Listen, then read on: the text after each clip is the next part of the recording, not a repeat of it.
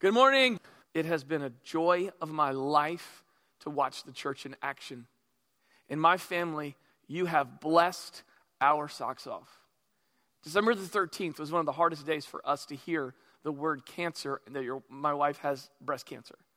And her surgery was two weeks ago, and she could not be going better. And on Wednesday, on Wednesday of this week, we heard the doctor declare to her that she was cancer free.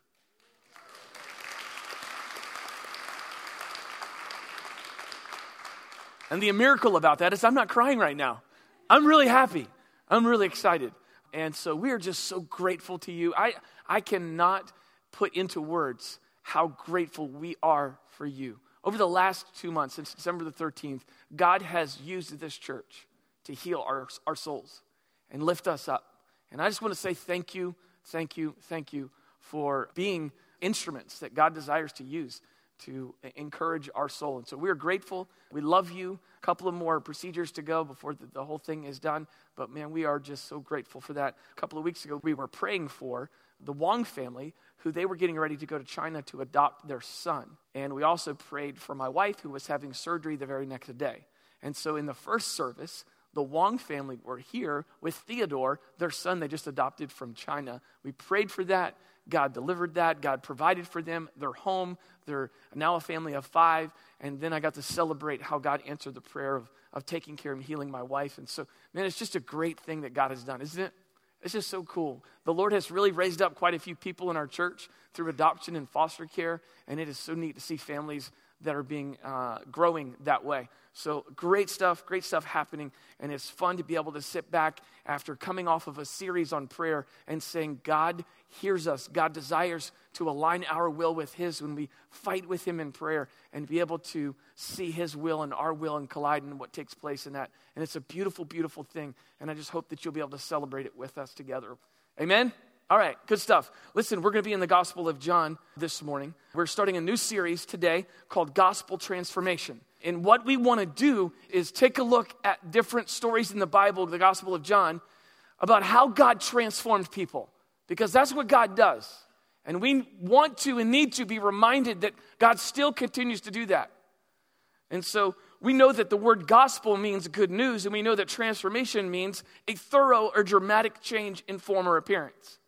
And we know that the Gospel of John is full of encounters that people had with the God of the universe, the Messiah, Jesus himself. We, are going to take a look at this week a confused minister, next week, a desperate woman, then a needy crowd, and a lifelong outcast, a grieving family, an anxious politician, and a demanding skeptic. We're going to take a look at all of these right here and how Jesus and these, these individuals or groups encountered God and, and the transformation that literally took place all of the ones that I've talked about that we'll be looking at through the Gospel of John, all of them had questions about who Jesus was. And Jesus took time to answer those questions. And so we desire to be a place at Northwest that is filled with story after story after story of gospel transformation. Are you with me? That's what we want to be about. That's what we desire to be, to be a church where there are story after story after story, like we look at in the Gospel of John and in the whole Bible of lives being radically changed by King Jesus. That's what we want to see, and that's what we hope that God will do. So, the next seven weeks, we're on a pretty serious journey to do just that. But before we jump into Gospel of John, chapter 3, I have to ask you a question, and I do want you to participate. Have you ever been confused? Of course, you've been confused. And if you're like married or have a significant other, then you boldly and loudly, under your breath, you know, not, not out loud, inside voice, declared absolutely 100% I've been confused. There's a lot of situations and circumstances where we find ourselves very confused. I remember probably one of the things that really, really challenged me as a young dad to, to kids. My kids are now teenagers, and, and 11 years old is the youngest one. And so, but I remember when we were younger, we would go for Christmas presents and wrap them up. And here's my confusion. Here's what I was not confused of. I was not confused at the toy and what it was supposed to do. I was really confused. How in the world do I get it out of the box? How many twist ties did you have to undo to get that toy out of where you need to, to use it? You've probably been there or probably are there. I, I would say, probably for me personally, locally, I am the most confused when I have to get on something called 440 because I have no idea whether it's 440 inner or outer. Maybe some of you are with me on that. That's confusing to me. Google and Siri and Waze, they don't help you because they say 440 east or west, and that confuses me even more because I am directionally challenged. Perhaps, maybe the biggest confusion that we all have had is when we go to a point of sale purchase and we have to make the most incredible decision do I swipe or do I insert my card? I'm not sure what to do. I was literally at a golf, I was playing golf recently, and it was at night's Play, and I was sitting there and I was like, okay, here's my card. I didn't have to swipe or insert the card, but no, no. And, and I gave them the card, and they're like, oh, you have a SunTrust card, then we have to swipe it twice. And I was like, oh, I'm really confused. I mean, you know, there's confusion about a lot of things in life. And, and here we come today, we, we start our journey in the Gospel of John through this Gospel Transformation series through an individual named Nicodemus who was really confused at who Jesus was. Really confused. And Jesus did not want to leave him there. And Jesus doesn't want to leave you there or leave me there when we're confused or whether we're desperate or whether we're needy or whether we're just really unsure of who He is. And so, two things that can take place. Maybe you're sitting in here today and you're like, I'm confused. I don't really know who He is.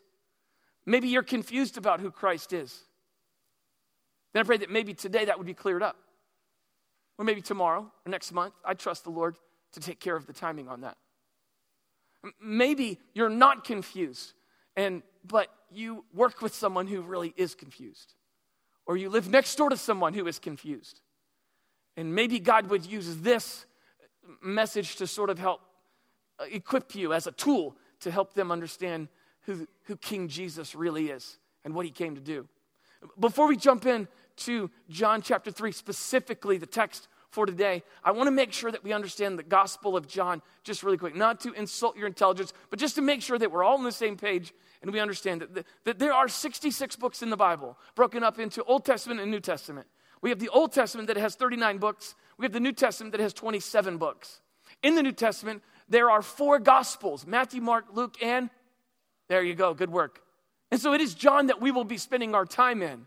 The writer of the Gospel of John, he is a Jew, written from a Jewish perspective and written to a Jewish audience. The, the, obviously, the work the book, the message that's in this book is for the church today, and it was for the church then.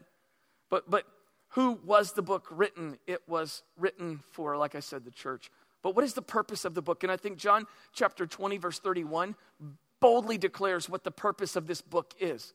Why was this book written? Because it's incredibly important that you see this verse in light of all the encounters that we're going to talk about, all of the gospel transformation stories. Here's the purpose of the book summarized in John 20, 31. It says that you may believe that Jesus is the Christ, the Son of God, and that by believing you may have life in his name. Plain and simple, John is on a mission endeavor to help us see who Jesus truly is. And as we pick up in John chapter 3, we come up with a guy who's really confused. He's a confused minister. We'll share, we'll unpack that here in just a minute, but let's go ahead and if you've turned there or turned on there or however you're listening or following along, the verses are on the screen. Hopefully you can follow along. We're going to go 1 through 21.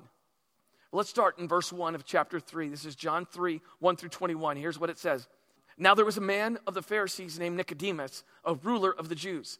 We're going to stop right there. We've got to explain some things right now. Pharisees were a group of Jews who were legalistic and keeping the letter of the law. The law incorporated about 613 laws, and they were responsible for keeping all of them. The scribes would record them, the Pharisees would in, enforce them. They were followers of God based on their observance to keeping not one, not 10, not 500, not 600, but 613 of them. You would say that's impossible. That was what the law was supposed to reveal. So the Pharisees are the religious leaders at this time.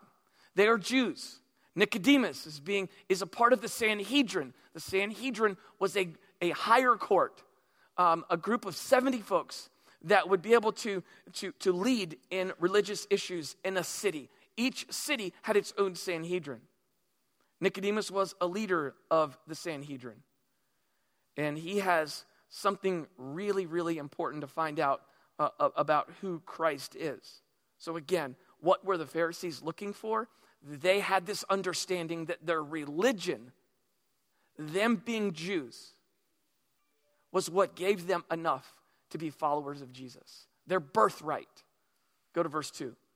Then came, this man came to Jesus by night. This is interesting. And it's also an unbelievable thing where you find out about his confusion. If you go over to verse chapter 2, you find out that Jesus is cleaning up the temple. Miracles are taking place, and Nicodemus is watching all of this take place. He's seeing miracles. He's seeing cleaning up the temple. He's seeing followers. He's seeing all these people follow after Jesus. And he's got a lot of questions. But you know, if he has questions or wants to go to him, because the Pharisees did not like Jesus, they were not fans of him. I would say this I hope you're not a fan of Jesus. And neither am I. But they were not fans of Jesus. We want to be followers of Jesus. And so Nicodemus basically says, I am really confused as to who this Jesus is, and I've got lots of questions. And so at nighttime, he goes over to try to ask him some questions. The, the rumor mill was pumping about who this guy was, and Nicodemus goes at night, and that is the first recording of the first episode of Nick at Night. And, and this is what he said to him. And he said to him, Rabbi, we know that you are a teacher from God, for no one can do these things that you do unless God is with them. So it's really interesting that, that Nicodemus is saying, there is something different about this guy. And he uses the term rabbi because we know that he is a teacher. And yes, it is very important that we also recognize that Jesus is a teacher, that calling him rabbi is simply not wrong. But listen, it's not enough. Because his divinity is too important just to leave him simply as a teacher. He could not do what he was doing if he was simply a teacher. And Jesus knows, hey, he's coming to me and he's asking me this question.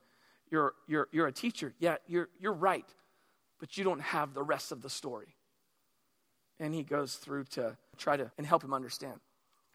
So if we remember the purpose of the book, that Jesus is the Christ, He is the Son of God, and that believing in Him, you have life. And so that's the purpose. So it doesn't leave him there at just a teacher. Then, verse 3 Jesus answered him and said, Truly, truly, I say to you, and listen to me, this is one of my most favorite parts right here. So please listen to this right here. It is so fun to be able to look at this. Truly, truly, when you look at the original word, it's the word amen. Your Bible might say verily, verily, or it might say truly, truly. It's the same thing. Here's what's going on right now.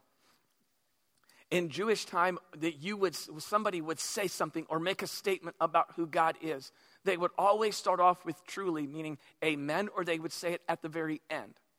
Okay? Listen, you would make a statement, and then someone next to you at the very end of your statement would say amen, or let it be so, or we affirm what's been said. Oftentimes, the Jewish folks would, would use this after a prayer. Another word is Selah. If you read the Psalms, you know that that word is there as well. It's we affirm this, we accept this to be true. Now, here's what Jesus is doing Jesus knows that Nicodemus knows what that phrase means. And what Jesus does is he says, truly, truly. He does not put the amen at the beginning, at the end. He puts it right at the beginning, both of them. It's called the double amen. So when he says, truly, truly, what he's declaring is, I don't need anybody to back up what I'm saying because the origination of this statement is me. I'm the source of it. I'm validating what I'm getting ready to say to you right here from the beginning. It is a double amen. And we will see that all through the Gospel of John. You'll see it all the way through. Truly, truly, I say to you, I am the resurrection and the life. Truly, truly, I say to you, I am the bread and the life. Truly, truly, I say to you, I am the way, the truth, and the life, and no one comes to the Father except through me. Jesus is amening what he's saying and amening what he's saying. He's a, it's double amen. It is affirming the truth behind the claim right from the beginning. Why? Because he is the source of it. He's the source of it.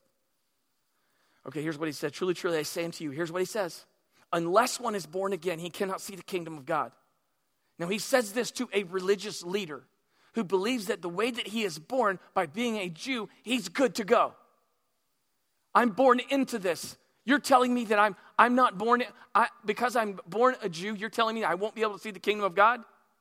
This guy is incredibly religious.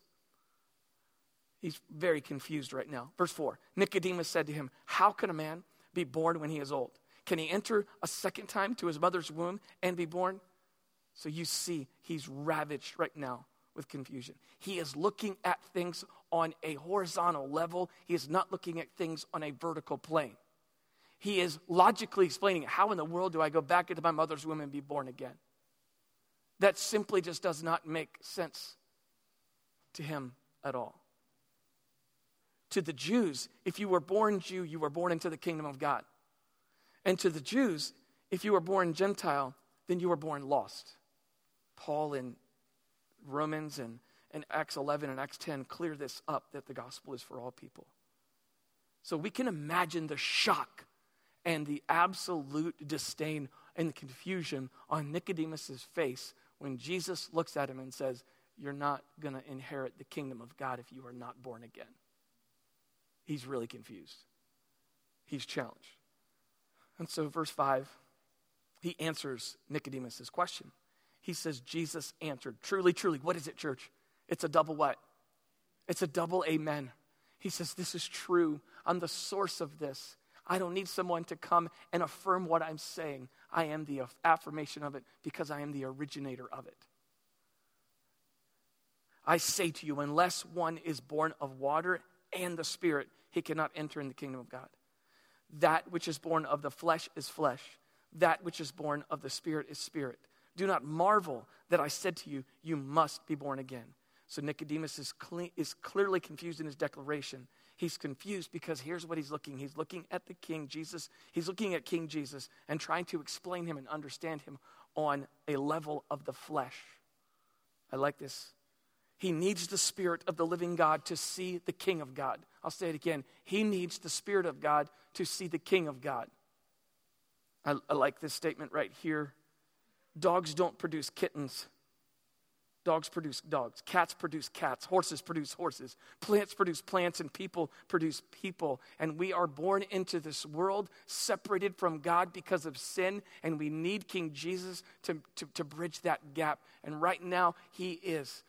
He is teaching the pastor, the minister, and delivering him from his, trying to deliver him from his confusion that which comes out of the natural man can only produce that which is natural, and that is a sinful man. That's how we are made. Then Jesus gives an illustration using the wind.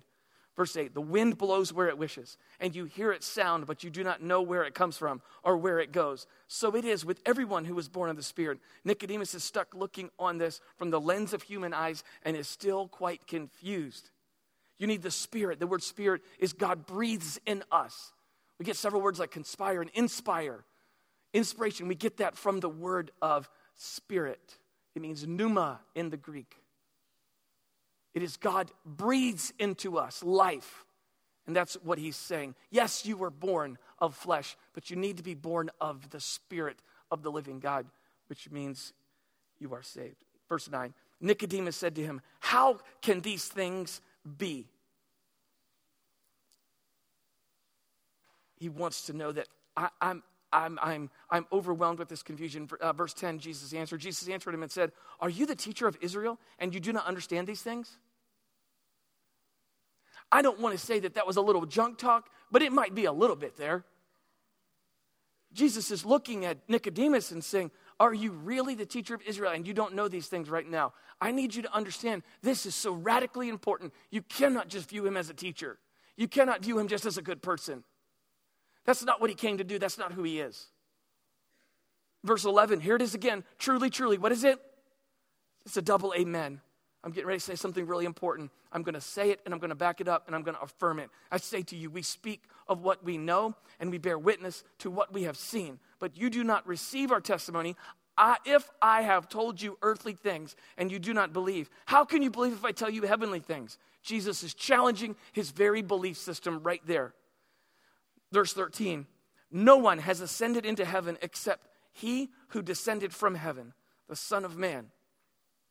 Jesus came down so that we could come up. Verse 14. And as Moses, he's giving an illustration. I need us to understand he is using an Old, Tef- Old Testament history event that took place that every single Pharisee, every single Jew would know exactly what he's talking about. And so Jesus is, is understanding who he's referencing, understanding who he's talking to, knowing his audience, and he's going to them and bringing this up about the history of God's people, the Jewish people. He starts it in verse 13, excuse me, 14. And as Moses lifted up the serpent in the wilderness, so must the Son of Man be lifted up that whoever believes in him may have eternal life. So here's what's happening. In Numbers chapter 21, we realize that God's people were absolutely out in wilderness and wandering. Numbers 21 uh, references this. The Israelites had been complaining against God, grumbling about the journey, not happy with the lack of food or the water. They didn't like the manna that God had provided for them. And so, what took place is God sent fiery serpents among them and many of those who were bitten died. And here's what God told Moses to do He told them that He was going to provide them salvation. What He did was He took a bronze serpent, He set it up on a pole, and He said, If anybody is bitten by a fiery serpent, then what I need you to do is look up to this bronze serpent and you will be healed. Look up to it because it would be raised up. It would be one of the serpents that merely took on and you would be healed. This is precisely exactly what happened. When those that were bitten by the serpents, they looked up to this bronze statue serpent and they looked at it and they were indeed healed. And that right there is what uh, God, Jesus, is using to help them to understand who He is. Because then He goes into and He says, just like the Son of Man will be lifted up. He is predicting when He is going to the cross. So, just as you look up to the cross and what took place on the cross, you too might be healed. You might be saved. You might be born again. So, as the serpent is lifted up, which was the source of salvation, so the Son of Man draws the illustration that says the Son of Man will be lifted up. And what he's doing is he's declaring to Nicodemus right here and right now what he was going to do with his life, that he was going to the cross. He was going to the cross so that he could build a bridge to us as sinful human beings. So he does just that. Now let's keep going. We come to the most famous Bible verse in the world right here. I spoke on this on Christmas Eve we're looking at it through the lens of Nicodemus in this conversation. A lot of people would say at this point in time, right after verses 16 and 17 are written, that Nicodemus actually left the conversation, but Jesus, but uh, John kept teaching. Look at verse 16. It says, For this God so loved the world. Do you know that right now? That paralyzed Nicodemus, I believe. That was overwhelming to him to believe that God loved the entire world that he gave his only begotten Son, that whoever believes in him should not perish, but have everlasting life. For God did not send his Son into the world to condemn the world, but in the order that the world might be saved through him. Absolutely in a state of shock. In fact, I believe at this time, this is like I said, that where he left the conversation.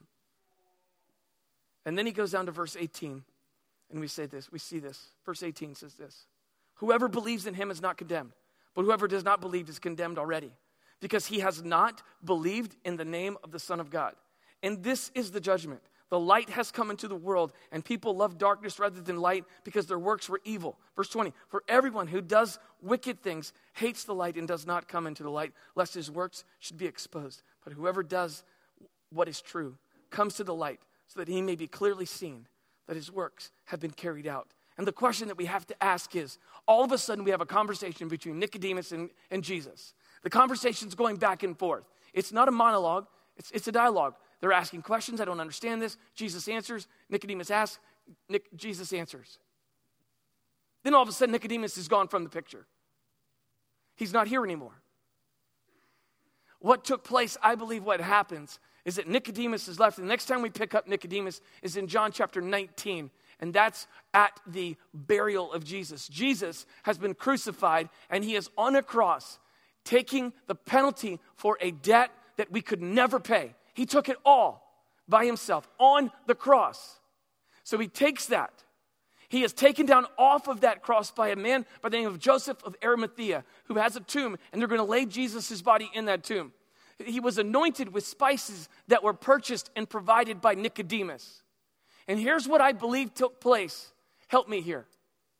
What I believe took place is that Nicodemus came, into, came to encounter a teacher and over time, Jesus kept telling him, This is who I am. This is who I am. This is who I am. This is who I am. Truly, truly, I say unto you. He uses the illustration of the bronze serpent and he connects it with the Son of Man that is to be lifted up. And where was the Son of Man lifted up? He was lifted up on a cross, and Nicodemus was right there and was able to witness all of that take place. And he connects the serpent, when you look to the serpent, you can be saved. When you look to who is hanging on the cross, you can be saved. And Nicodemus, I believe, it was at that moment, believed in the Son of the living God. It was at that moment, I believe, that he was transformed. Because of what he saw, the connection from the Old Testament to the New Testament and watching Jesus endure the shame. It says, by the joy set before him, he endured the cross. So, what do we learn? I've got, I've got three things for you. Number one, God gives us the Spirit of God so we can be transformed by God. God gives us the Spirit of God so that we can be transformed by God. Amen.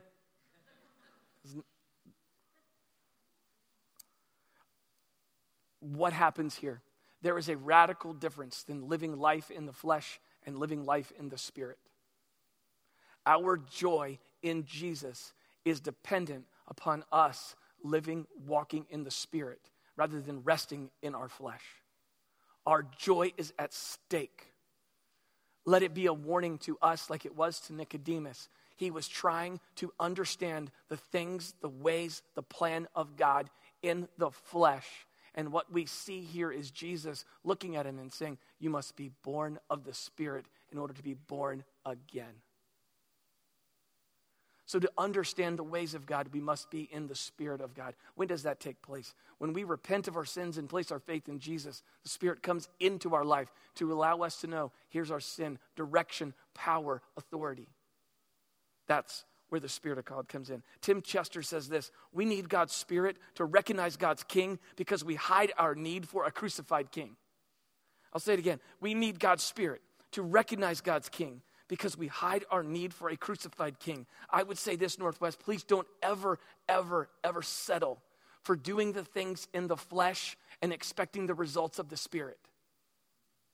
Let us not settle for doing things in the flesh, but, but expecting the results that can only come through the Spirit of the living God. I don't want us to be a church that does that, lives that way, or that's what we model. We model, not my will, but your will be done. We live in the Spirit of the living God. And that's what grants us the power to do just that. The great evangelist Billy Graham, who went home a year ago, he says this I don't believe any man can come to Christ unless Christ drives him. My job is to proclaim the message, it's the Holy Spirit's job to do the work. Every day, may we be aware of God's Spirit in us so that we do not look at King Jesus as a teacher, but we look at him as King. That's who he is. That's who we serve. That's who we get to talk to, and that's who we get to pray to. And it is in the Spirit that we're able to see that. And I believe Nicodemus eventually came to that place. Number two, beware, religion confuses the way to God. Beware, religion confuses the way to God. Nicodemus came And I think he, he had an understanding that he had seats at center court, fifth, center court, right there in the middle, nobody obstructing his view to the kingdom of God. It was his, it, he owned it, it was given to him because of his birthright.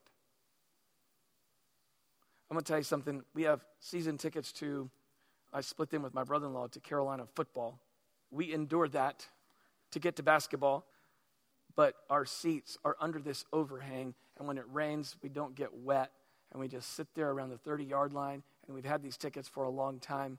I go to like three games a year. My brother in law goes to three games a year. It's great. And this is, this is the idea that Nicodemus has.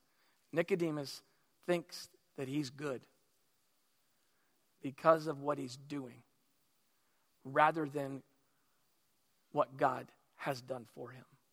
And there is a radical difference. What do we know about what do we know about religion versus the gospel? And I want to share these with you right now. Religion says if I obey, God will love me. The gospel says because, I, because God loves me, I can obey. Religion has good people and bad people, and the gospel has only repentant people and unrepentant. The religion values a birth family, but the gospel values a new birth. And religion depends on what I do. Listen to me, the gospel depends on what Jesus has done, past tense.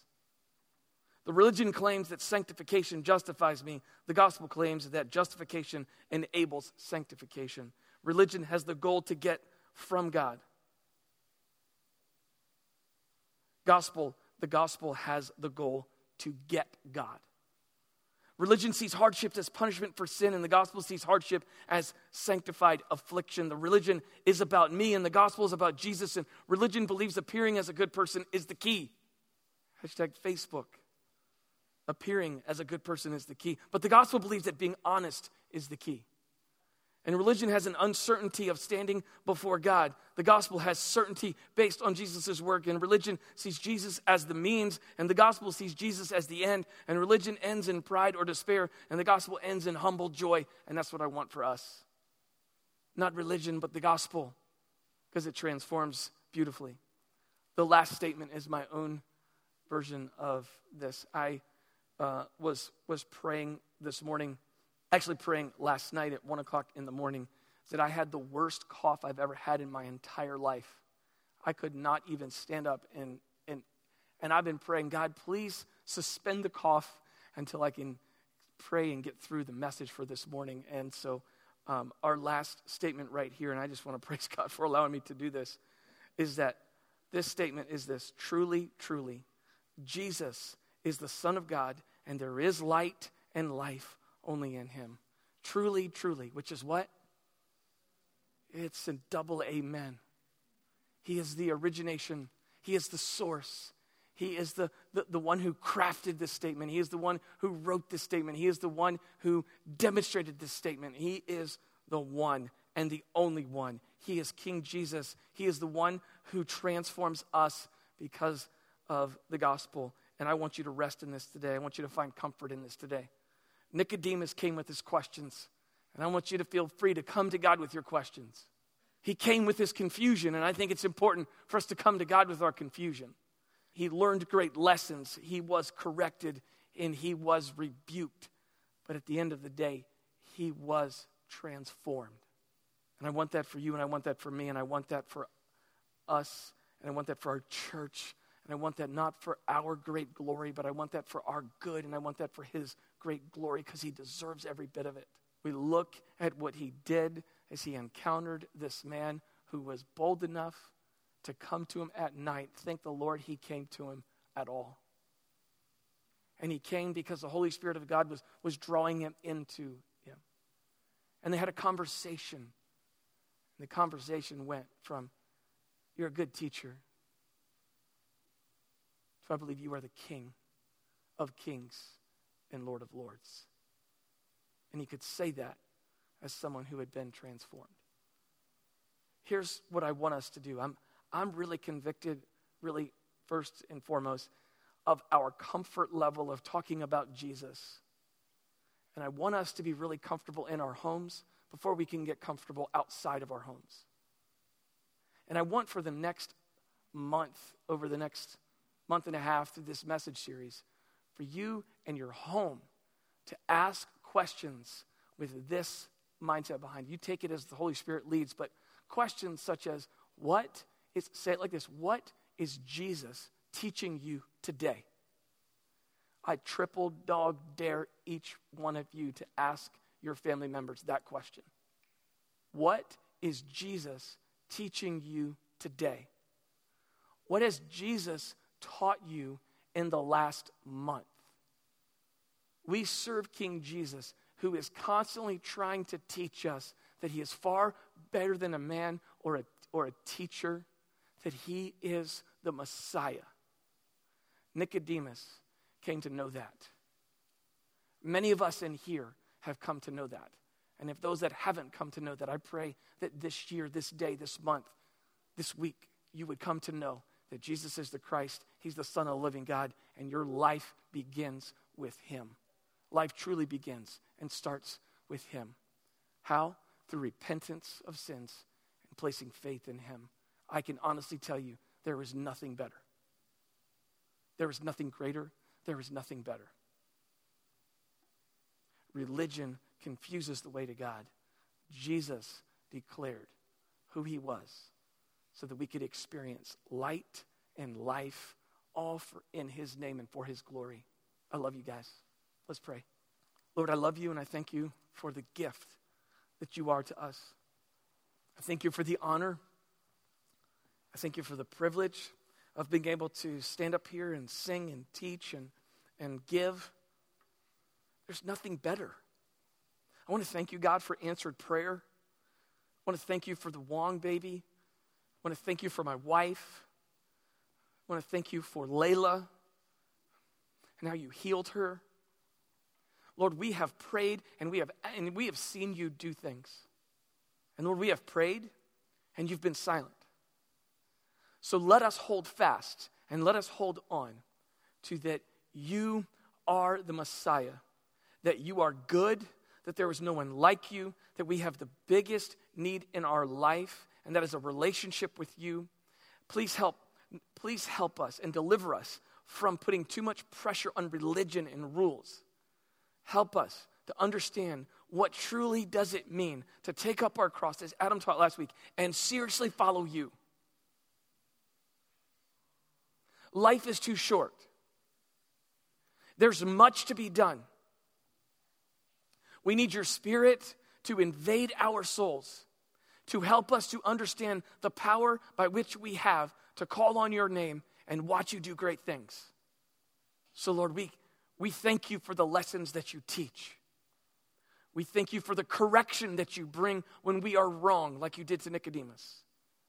And at the end of the day, we thank you that for God so loved the world that he gave. That if we believe and we receive, we can have life in his name. Thank you for gospel transformation, for the good news, and for dramatic form. Help us to literally be changed by this great message. You are a great God, and we love you, King Jesus. It's your name that I pray. Amen.